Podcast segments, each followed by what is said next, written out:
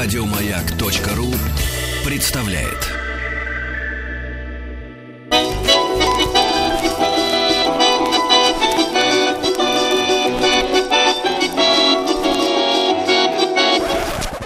Конфетки-бараночки. Друзья мои, конфетки-бараночки. Добрый вечер всем. Категорически приветствую наших слушателей, которые сегодня э, уже добрались до дома. Или вот, может быть, вот-вот подъедут, или сейчас побегут через магазины, что-нибудь там прикупят. И, вдохновившись нашим очередным разговором с Павлом Сюткиным, историком русской кухни, писателем, прикупят, может быть, что-нибудь необычное, старенькое, да, и полакомятся древнерусской едой. А, Павел, доброе утро, добрый вечер. Добрый вечер, здравствуйте. Да, категорически приветствую. Дорогие товарищи, у нас э, правила работы с Павлом Сюткиным в этом вечернем эфире в рамках подмосковных вечеров, извините опять же за тавтологию, вот, э, строится достаточно просто. По средам а среда у нас послезавтра. Мы с Павлом э, проводим э, терапевтические, гастрономические, исторические беседы, да? Вот да, на разные... да, да, уже после долгого перерыва мы наконец вернемся к ним. Да, да, да, наконец-то вернемся. А вот по понедельникам у нас викторина, ну, не только для самых внимательных, но и для тех наших слушателей, которых, у которых есть смекалка, которые нет-нет, да и возьмут, нет-нет, как говорится, да и да на кухне, возьмут в руки нож, вилку, поварешку, так сказать, и сами что-нибудь приготовят. А, поэтому э, э, умных, находчивых, да, смелых э, наших кулинаров исторических я приглашаю сегодня к участию в нашей викторине. Наш телефон московский, он простой, 728-7171. Вы можете прямо сейчас звонить в нашу студию. Наши добрые девушки, редакторы возьмут вас под белорученьки и припроводят в прямой эфир. Ну вот, Павел, э, э, жара настала, может быть, некоторую такую прелюдию, да, вот жара настала сегодня в Москве, ну, синоптики 30, люди... 35 обещают. Я, вот, мне пришло уведомление от МЧС на телефон я с ужасом думаю, что же будет завтра. Да, 35 сегодня. Павел, вот с вашей точки зрения, лучшее русское блюдо, проверенное веками, которое вот в эту погоду может совладать с жарой. Потому что э, я читал неоднократно, да и видел там в документальном и художественном кино, как э, люди, например, восточные, да, э, спасаются горячим, например, чаем. Вот. У нас в современной России, э, значит, продвинули, ну, продавцы, в первую очередь, конечно, теорию, так сказать, спасения от жары прохладительными напитками. Э, да, вот за деньги. А вот э, на Руси, ну, конечно, были разные периоды. Были холода, была и жара наверняка летом. Но вот с вашей точки зрения, лучшее блюдо или напиток, который помогает вот в жару? А, смотрите, а, конечно, ну, самый очевидный вопрос, да, действительно, это квас, окрошка, да, но это все, э, банально, это все понимают и все знают. А вот э, я немножко посоветую другое. А, ну, все-таки мы уже да. живем с холодильниками, да, поэтому, да, можно уж так не заботиться о холоде. А, так вот, у нас в 19 веке был, было замечательное блюдо, которое сегодня даже не каждый угадает, что это такое – Холодец из яблок. Холодец, Холодец из яблок. Яблок, да. Вот что это такое, на ваш взгляд? Холодец из яблок? Ну, если ну, холодец, э, ну, наверное, это какой-то... Свининки отвариваем, прям туда яблочко, да? Нет, нет, но мне кажется, ну это должен быть какой-то, может быть, такой как бы полуморс, полу, полукисель, что ли, яблочный, какой-то густой, холодный. Ну, а, так... Похоже, похоже. Фактически это застыл. Яблоко же ведь там есть э, вот э, вещества, которые вот делают его, а, позволяют застыть ему, да? Да. А, то есть фактически это получалось, ну, что-то типа такого мороженого. А-а-а. Оно действительно застывало. Э, да, и можно было вот как холодец буквально есть его, э, брать ложкой, вот. то есть это яблочное пюре фактически, которое могло быть с добавлениями ягод каких-нибудь, там, апельсина, специй, вот, перетиралось все и отправлялось в холодильник. Ну, иногда можно было добавить желатину туда немножко, ну, в принципе, яблочное пюре, как вы понимаете, застынет и само и mm-hmm. вот ложечкой, ложечкой в самую жару, это холодное блюдо из холодильника, эх, это, это сила. Да. Вот. Э, ну что ж, друзья мои, приступаем мы к нашей сегодняшней непосредственной обязанности, а именно к коварные, каверзные вопросы от Павла Сюткина. Нашим слушателям и первым дозвонился сегодня Сережа из Челябинска. Сергей, добрый вечер. Добрый вечер. Да, Сережа, в Челябинске сегодня так же, так же жарко, как в Москве. Сколько у вас сегодня? Да, сегодня жарко. У нас, наверное, вот сейчас я ехал, было, наверное, градусов 25-27 в машине показывал. Свежо, свежо. У нас 33. Ну, для свежо, мужиков это практически холодильник. Да, да. Хорошо, хорошо. Итак, Сережа, вопрос, вопрос. Э, юности честное зерцало так называлась изданная в Санкт-Петербурге в 1717 году книга для дворянских детей. Сам Петр I приказал составить это пособие для обучения и воспитания подростков э, дворянского сословия, тех самых недорослей, что появится позже в комедии Фанвизина. «Не ходи по улице, рот разиня, яко ленивый осел». Это оттуда, из Петровских нравах. Э, там-то мы и на находим и такой любопытный абзац. Вот это самое главное. Когда прилучиться тебе с другими за столом сидеть, не хватай первый блюдо, не жри, как свинья, и не дуй в ушное, чтобы везде брызгало. Для сегодняшнего читателя и слушателя это какое-то очень загадочное блюдо, ушное. Между тем это просто мясное рагу. Кусочки мяса отваривались в бульоне, а потом томились с овощами да на сковородочке. Но откуда же пошло такое неожиданное название? Подсказка «Ухи», как говорится, здесь ни при чем. Вот такая история. Давайте, Сережа, вместе рассуждать. Я вот в подсказку принципиально не гляжу. Я первым делом подумал, что это что-то из свинины, что-то связанное с ушами. Но уши здесь ни при чем. Ну, это, это первое, что приходит в голову, конечно, но сразу скажем, это вот ложные друзья переводчика, да. как есть у переводчиков да. такие. Такой а термин. вот если мы, если мы, Сережа, пойдем по пути созвучия. Ушное. Так, так, так, ушное, это у нас... Еще вот какое-то есть наше, тоже русское блюдо, вот что-то очень похожее по Ну, у меня с щами, с щами как-то ассоциируется еще, вот как созвучно ушное. Видишь, как э, шаща, ну, взял Сережа одну букву а? только. А если вот, а если подсказка такая, ухи, здесь ни при чем. А вот другое слово на букву У. Э, с рыбой что-то. А если так, ну давайте крутить в этом направлении. Ну, ухи, если ухи ни при чем, может быть, это сухой что-то связано? Сухой, так, так, так, так. Так, так, так. Интересная, интересная мысль. А, ну, а как-то ее развейте, ну вот все, где уха, где ушное, и рагу мясное вроде, а где уха, а, какая-то хоть не, так, не может быть это так, но опять же тут вот так, опять у меня возникает связь с холодцом, ну или заливным из рыбы, но зачем на него а смысл на него дуть, если оно холодное? Значит, нет, не холодное. Это горячее, это такое рагу, горячее вполне а, блюдо. Она отваривалась в бульоне, потом, так сказать, кусочки из этого бульона достаются, складываются на сковородку с овощами, уже там томятся, обжариваются. Вот, э, то есть это не холодное. Но это из рыбы. Нет, нет, мясо. Из мяса.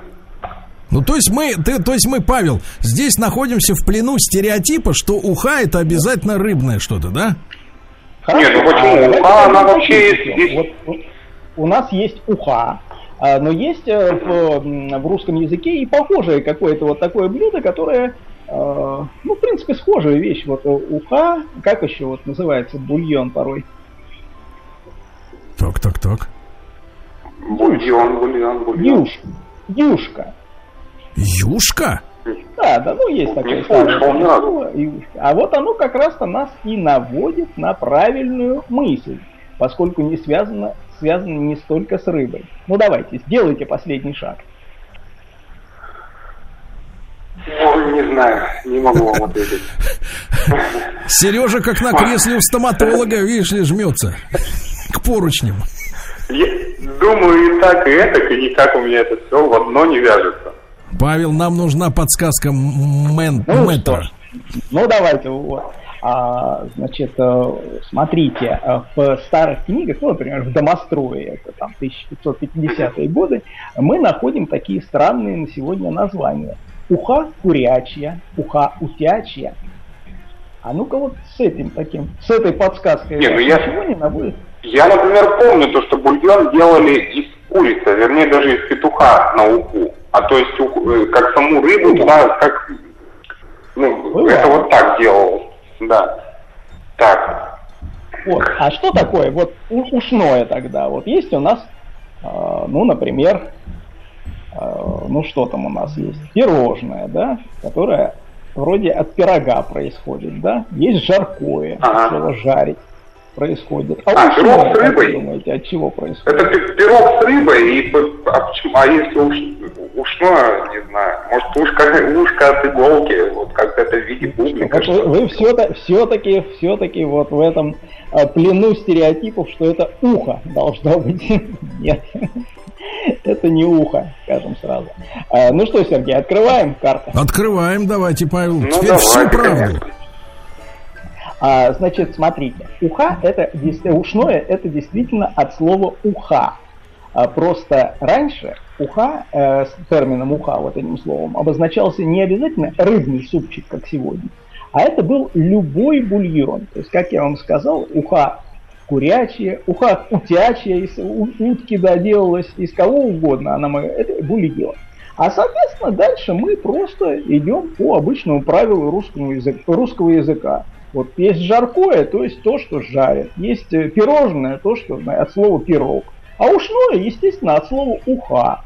То есть кусочки мяса, которые предварительно варились в бульоне, не обязательно в рыбном, потом брались оттуда и, ну, соответственно, уже дальше готовились. То есть относящиеся до ухи, как раньше говорили. Ну, то есть, есть, Павел, да. то есть э, сам-то бульон при этом э, есть э, не начинали, правильно? То есть в нем только отваривали. Нет, ну, бульон, но он остается бульон, если его можно там суп сделать какой-то. Да как никто не, запрещает, а вот мясо из него доставали и дальше уже готовили и делали вот это второе блюдо. Отдельно, да, понятно, отдельно. А, да, а, ну что, Сережа, спасибо вам огромное, да, спасибо большое. Спасибо вам, очень спасибо рад вам. Услышать. Да, спасибо большое, Сережа спасибо. был Сергей из Челябинска, в Челябинске сегодня 27 градусов. А из Прокопьевска дозвонился Александр, друзья мои. Александр, добрый вечер. Да, здравствуйте, Сергей, здравствуйте, Павел. Да, Павел, э, да, да, да. Александр, сколько у вас сегодня на термометре? Ой, у нас сегодня нормально, 27 всего. Ну, а прекрасно. пару дней назад было 37.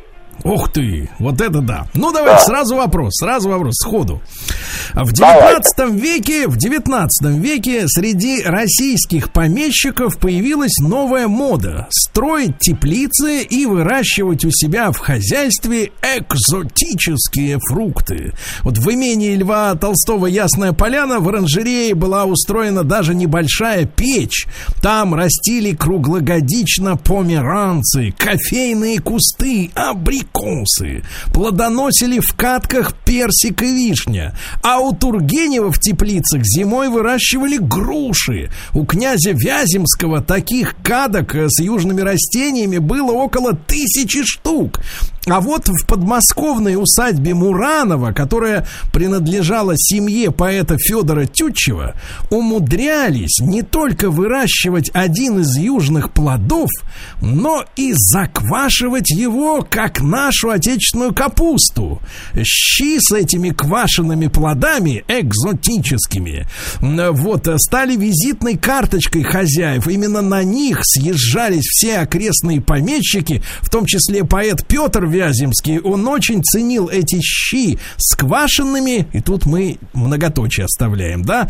А что ж такое квашенное было в этих щах, нам сейчас вместе с Александром из, Прокопи... Э, из Прокофьевска и нужно, значит, понять, угадать, определить, да? Ну, то есть некая экзотика, которую квасили и варили из нее еще и щи. Вот удивительно. Это были, наверное, ананасовые щи.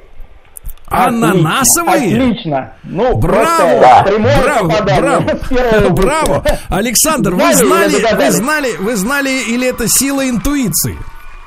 Это и сила интуиции, и, наверное, какая-то память из литературы.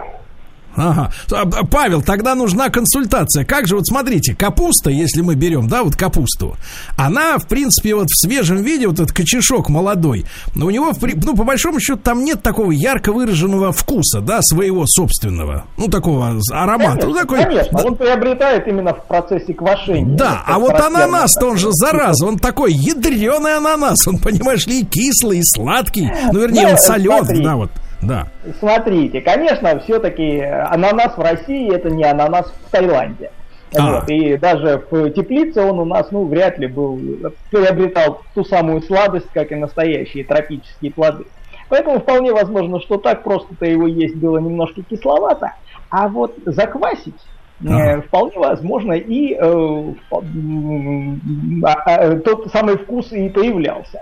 А, ну, единственное, тут надо, конечно, сказать, что все-таки классическое квашение капусты это вот, должна образовываться все-таки кисломолочное брожение там, а, а ананас э, добавляли просто уксус и, ну, это что-то уже более похожее на маринованное. Больше маринад.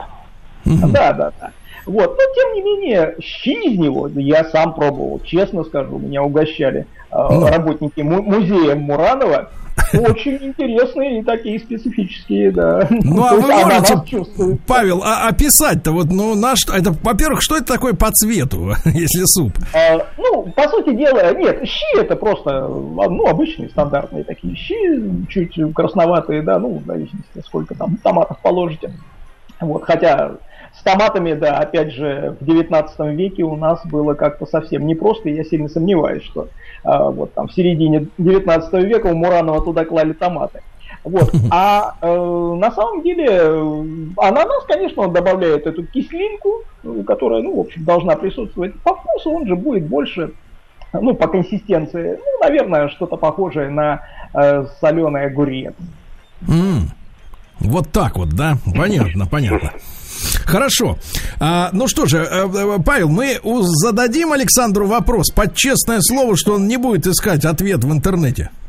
А, до, до рекламы. Не-не-не, не буду. Не будет? Я никогда этим не занимаюсь. Хорошо, хорошо, Саша. Ну тогда смотрите, вопрос. Перед, не перед рекламой, перед новостями половины часа, да. Так вот, смотрите, всем вопрос. Одна из главных задач любой средневековой кухни сохранять продукты до зимы.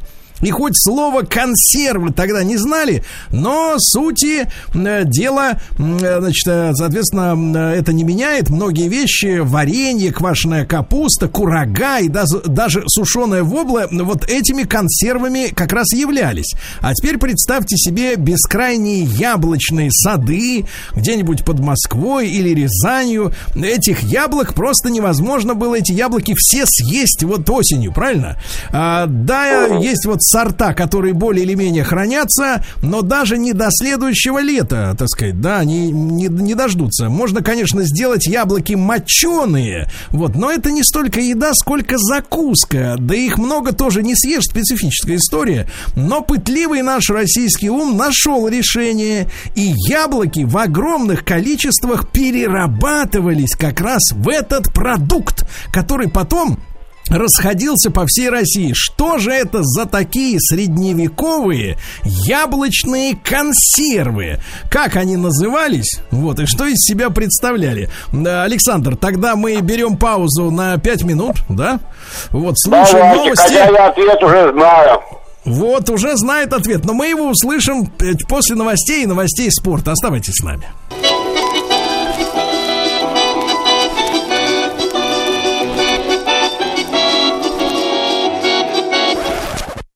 Конфетки-бараночки. Дорогие друзья, итак, Павел Сюткин, э, как обычно, в понедельник в рубрике э, «Конфетки-бараночки» в подмосковных вечерах писатель, историк русской кухни. Вопросы от Павла Сюткина звучат. Он, соответственно, помогает э, вам отвечать на эти вопросы. И вот перед новостями, новостями спорта Александр из Прокопьевска получил задание ответить на вопрос. Как же спасали тонны и десятки десятки тысяч тонн яблок, которые урождались э, на наших бескрайних, в наших бескрайних яблочных садах. Э, обещал нам Александр э, в тернетах не лазить и сказать ответ самостоятельно. Саша, пожалуйста. Ну, это по восточному рецепту бастурма у нас пастила. Вот, видите, какая история. Хорошо, да, правильно, все, все, все действительно верно. Ну, бастурма это все-таки мясная штука. А вот, а Но пастила... Она там да, тоже разная, вот... кстати, бывает. Вот, ну, Ее из фруктов делают. Вот. Не встречал. Ну вот интересные вещи, оказывается, тоже, да, иногда новое что-то узнаешь. Вот, но пастила, единственное, смотрите, сразу уточню, э, мы-то э, привыкли к пастиле вот такой воздушной, который уже с яичным белком сбитым, да, это вот относительно современная такая уже форма, ну, современная еще, там, середины 19 а то и там с конца 18 века. А та пастила, которая вот древняя еще там домостроевская, ее делали очень же просто. Ее просто терли яблоко, вот, э, ну, просто ее там протереть через какую-то... Она решетку. тоненькая была, ее катали. Даже. Вот, добавляли даже туда э, яб... Э, какой-нибудь сок, например, там, не знаю, сливовый, ягодный, ну, просто э, вкусового. И потом вот это пюре выкладывали на доску с краями. Вот толщиной там где-то, ну, сантиметр. Все это отправлялось в печку, причем остывшую уже печку после выпечки хлеба, ну там где-то градусов 70-80 на ночь. И к утру все это застывало вот такое желе, ну фактически как мармелад, да, сегодняшний. Что mm делали из него? Знаете, что делали? mm Можете сказать? Из него? Ну, ну катали, катали ее, она выпаривалась. Так. Александр, прошу, добивайте. Давайте уж показывайте свою квалификацию.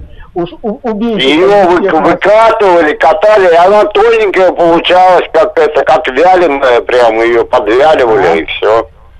И, и потом кусочками рвали и... Даже сегодня можно э, встретить, если вы пойдете на рынок, вот э, там в рядах, где вот наши гости вот из Азербайджана, они продают э, тоже вот свернутую такую вот, э, как фруктовое пюре, свернутое вот буквально как газетка в, в рулон, в рулон, тонкая-тонкая. Да, да, да. Называется лавашана, это называется э, вот у них. А вот то блюдо, о котором мы говорим с вами, которое сушилось в печке, у нас называлось левашник.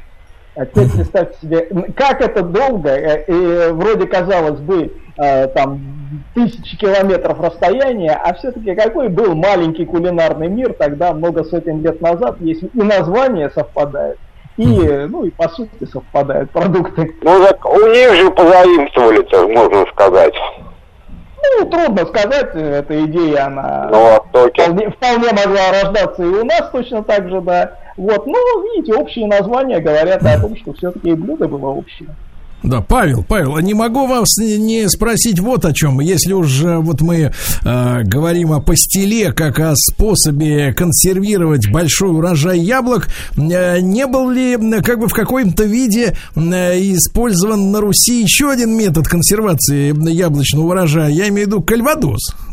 Э, вот э, как-то не пошло это. Вроде, казалось бы, ну, сидр, да, можно было бы делать, да, Кальвадос все-таки, ну, это уж ладно, там, э, все-таки какие-то уже знания по перегонке, там, по производству алкогольных напитков. Но даже вот сидор у нас никак не прижился. Вот, абсолютно. Не прижился. Вот квас, квас, пиво, да, это, это вот наше, а это вот все какое-то заморское, угу. богопротивное. Да, Богомерская, да.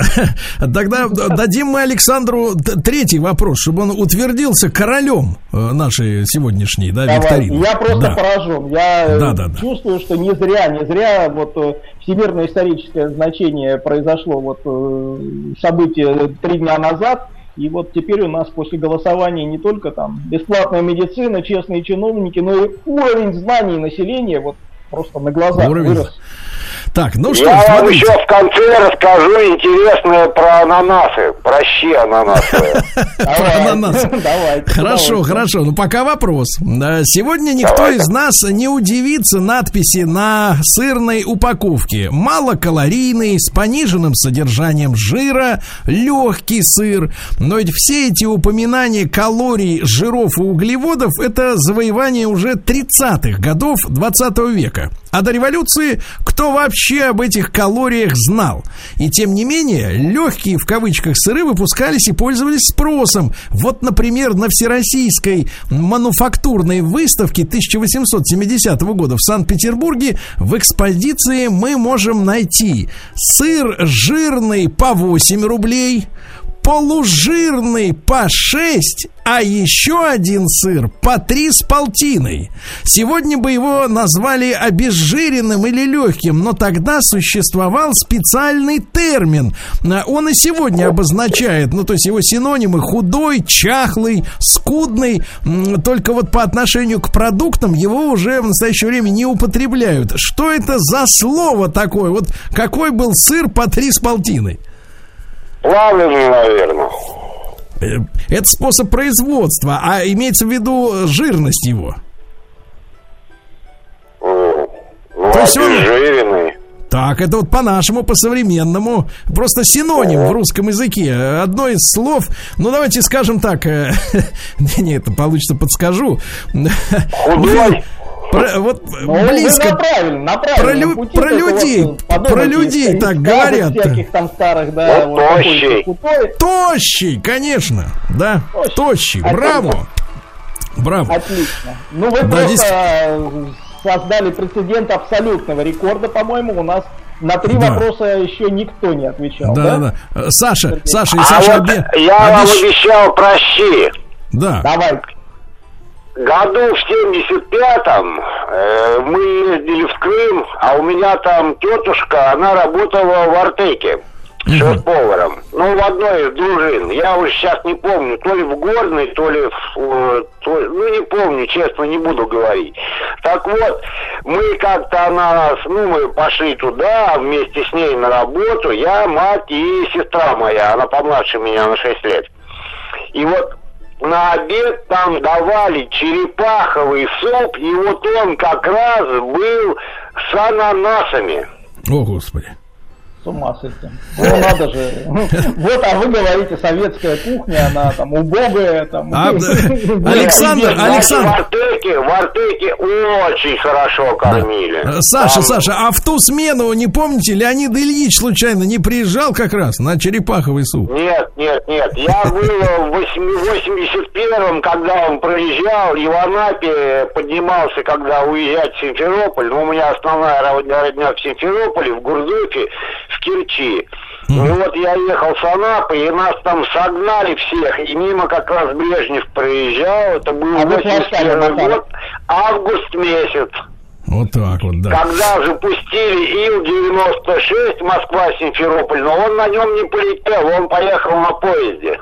Угу. Хорошо. Александр, я, огромное, огромное удовольствие с вами было, да, Павел, пообщаться. Спасибо, спасибо, Александр. Вот от да, да, да. Спасибо, спасибо большое, Саша, огромное спасибо. Хорошего вечера, да, спасибо. И ну, вот вызывается противостоять сегодня нам и вопросам от Павла Сюткина, историка русской кухни, Олег из Белгорода. Ему 39 лет. Олег, добрый вечер. Олег, добрый вечер. Мы как бы тут, а вы там, да? Нет у нас Олега, товарищи. Не дождался. Не дождался Олег, да, к, к огромному сожалению. Ну тогда, товарищи, телефон работает 728-7171. Линия после победителя э, всех вопросов Александра у нас э, освободилась. Можете попытать свое счастье, да. Вот, видите, да, Павел, а, кстати говоря, черепаховый суп-то, это же совсем уж экзотика-то для наших широт, да, получается? А, ну, на самом-то деле, конечно, его делали просто из э, костей э, говяжьих и говяжья голова, например, например, туда отправлялась, да, то есть э, в нашей кухне, да, и на самом деле в французской тоже, э, черепаха там, ну, как бы совершенно необязательный ингредиент. Ну, так же, как и докторская колбаса, как мы понимаем, тоже не из доктора сделана. То есть, то есть на самом деле артековцев обманывали? А, трудно сказать, но я думаю, что наш э, Санпиннадзор, там Санэпиднадзор вряд ли пропустил бы каких-нибудь черепах в детское питание. Угу. Друзья мои, так у нас есть еще несколько вопросов от Павла Сюткина, историка русской кухни. Не стесняйтесь, товарищи, это не больно. Вот, Олег с нами, вот все-таки мы с ним дозвони, созвонились. Олег, добрый вечер. Здравствуйте, добрый вечер. Да, Олег, по традиции вопрос, как в Белгороде погода сегодня, сколько термометр показывает? Э, в тени 33. Хорошо, очень хорошо. Итак, вопрос Олегу. В русской кухне было много странных названий, смысл которых почти потерялся за эти века. Вот, к примеру, далеко не все знают, что знаменитое блюдо «няня», которое подавали Хлестакову в комедии «Ревизор», это бараний желудок, фаршированный гречневой кашей да с потрошками. А лабардан Лабардан из другого обеда Хлестакова – это соленая треска. Но здесь хотя бы заимствование из иностранного. А вот наша родная щучина – это что? Это суп, это пирог или это сушеная рыба? Ха, название прекрасное. Щучина. Я правильно сделал ударение? Совершенно Щучина. Щучина, да? Похоже на чучело, да. Может быть, уха. Так, уха. Щучина. Щучьих, а какая? Вот... Щучьих голов, щучьих голов, подожди. Щучьих голов. Щучина. Я думаю, наверное, все-таки уха, наверное. А в, в чем-то она может быть особенной по сравнению с обычной ухой? Ну, наверное, более наваристая более наваристая. Надо щука, подключать все-таки. она рыба-то не сильно жирная, прямо скажем уж так. И из нее одной уху сложно сварить. Может, так. может быть, какая-то там загадка была в ней, нет?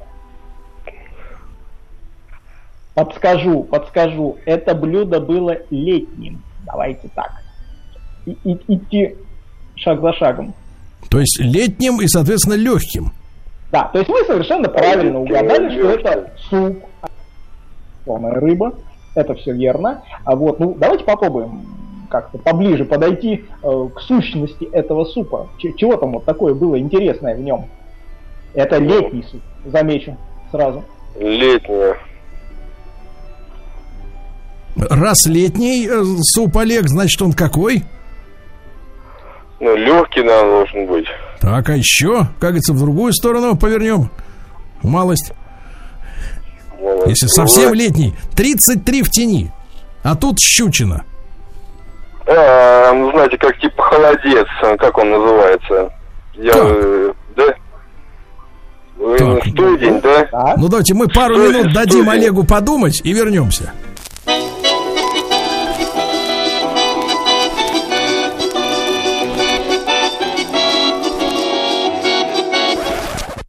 Конфетки-бараночки.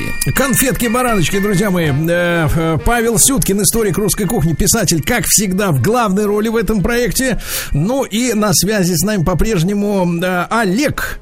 Да, Олег, удалось подумать про щучину получше, как говорится, поточнее. Ну не, ну не холодец, да? Но не холодец. Нет, нет, почему же? Мы не отвергаем эту версию. Там Давайте ну, студень, он как про... Студень это же есть холодец, да? Так, Павел, студень, он холодец или холодец это не студень? это, э, э, это студень не холодец. Ну хорошо, я думаю, что мы можем э, присудить победу в этом раунде, так сказать, нашему слушателю, потому что, в общем-то, главное, то, что мы спрашивали, он назвал. То есть это действительно суп. А так. вот что это за суп? Это действительно такая, в общем, отде- отдельная рассказа заслуживает. А, то есть действительно щука бралась, ну, кстати, не обязательно щука, это мог и судак, например, или какая-нибудь просто такая, а, какая-нибудь э, хорошая, так сказать, рыба мясистая. Вот, э, отваривали ее, дальше остывала она, ну, мясо, естественно, э, собирали с костей, кости убирали, а затем всякую зелень, лук, огурцы, все это, петрушка, все это крошилось туда же в кастрюлю, э, в тарелку, простите, и все это заливалось, заливалось э, квасом.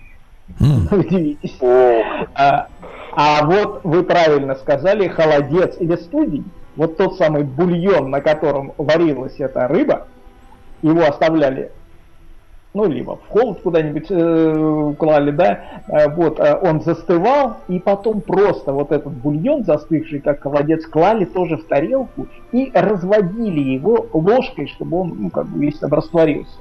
Соответственно, суп становился еще холоднее, вот, а сверху него натирали редьку.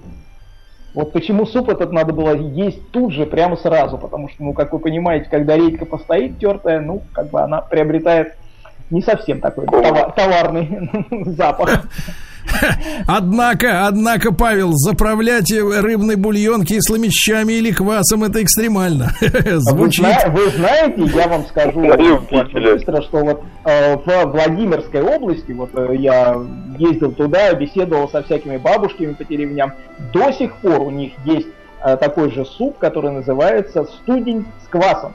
Mm. То есть это студень, правда, говяжий студень. Вот у рыбного студня есть вот такое название щучина, а вот у говяжьего студня с квасом, который точно так же заливали, крошили туда зелень, вот нету, а блюдо само есть. Да. Олег, мы тогда позволим еще одному нашему слушателю попытать удачи. Конечно. Спасибо вам огромное. Да, спасибо. Это был Олег из Белгорода, а из Волгограда дозвонился до нас 28-летний Афин. Афин, добрый вечер. Добрый вечер. Афин, друг мой, а как сегодня в Волгограде? Плюс 40 или больше? Сколько сегодня? Плюс 42 сегодня. О, Господи, да.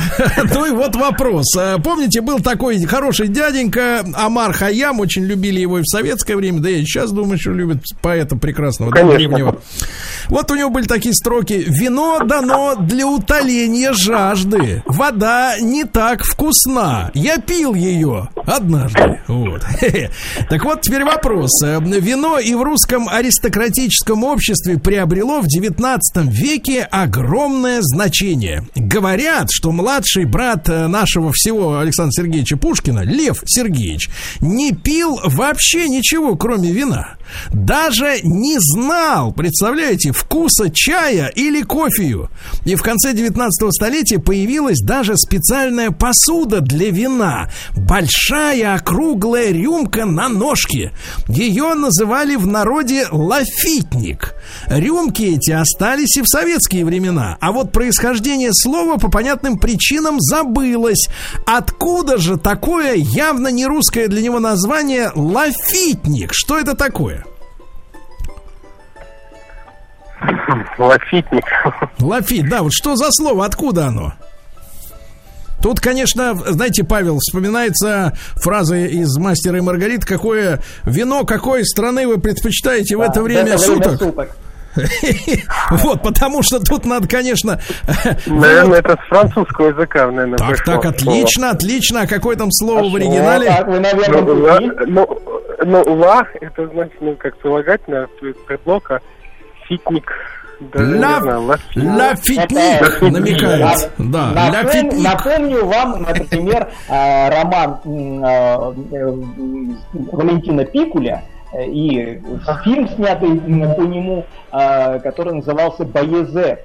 Это там, как наши войска в 1870-е годы там отстаивали а, а крепость БЗ от турков. Так вот, там был такой герой, э, подполковник Штольц. Он всегда подходил э, ко всем э, своим офицерам, другим и вечером и говорил, а не желаете ли отведать а? Э, тут проблема, Павел, сейчас э, у Пикули не очень большие продажи, в отличие от там 80-х, 90-х, да? Вот, а вот... недавно был, по-моему, ну лет 10 А вы, вы подскажите, Павел, а сегодня вино этой марки, оно вообще, в принципе, существует, ну, хотя бы в каких-то магазинах, хотя бы в пятерочке есть такое? Конечно, конечно, я, я его в перекрестке. Фанагория. Неплохо, Фанагория. Давай Массандру еще туда. Давай, серьезно, да-да-да. Павел, нужно подсказывать. Время категорически жмет, так сказать. Ну что, на самом деле, действительно, это вино. В общем, мы на правильном пути. И вино это называлось Шато Лафит. Оно и сегодня э, поставляется в Россию, ну, я уж не знаю, как в последние годы в связи там, с известными событиями, но, по крайней мере, было. Да нет, а, с вином-то вроде нет перебоев. Почему оно э, тогда так популярно было? Потому да. что как раз перед русско-турецкой войной этого 1870 года Россия взяла огромный займ у банкирского дома Ротшильдов. Ага. А им-то как раз и принадлежали эти огромные виноградники Шато Лафит. И вот тогда-то это вино огромным, так сказать, вот э, потоком ринулось в Россию, да так, что даже в народе рюмочку назвали. Угу. Ну, то есть нас они фактически заставили покупать вагонами их вино. Да, да, вот эти вот Ротшильды, не побоюсь этого слова. Вот эти вот, понимаешь, да. русский народ. Да-да-да. Значит, спасибо огромное Афину, спасибо большое, друг мой, спасибо, хорошего вам вечера. Павел Сюткин, историк русской кухни, писатель, как всегда, блистал. Э, Павел, спасибо огромное и до встречи в среду в утреннем эфире. Да, спасибо, спасибо. Еще больше подкастов на радиомаяк.ру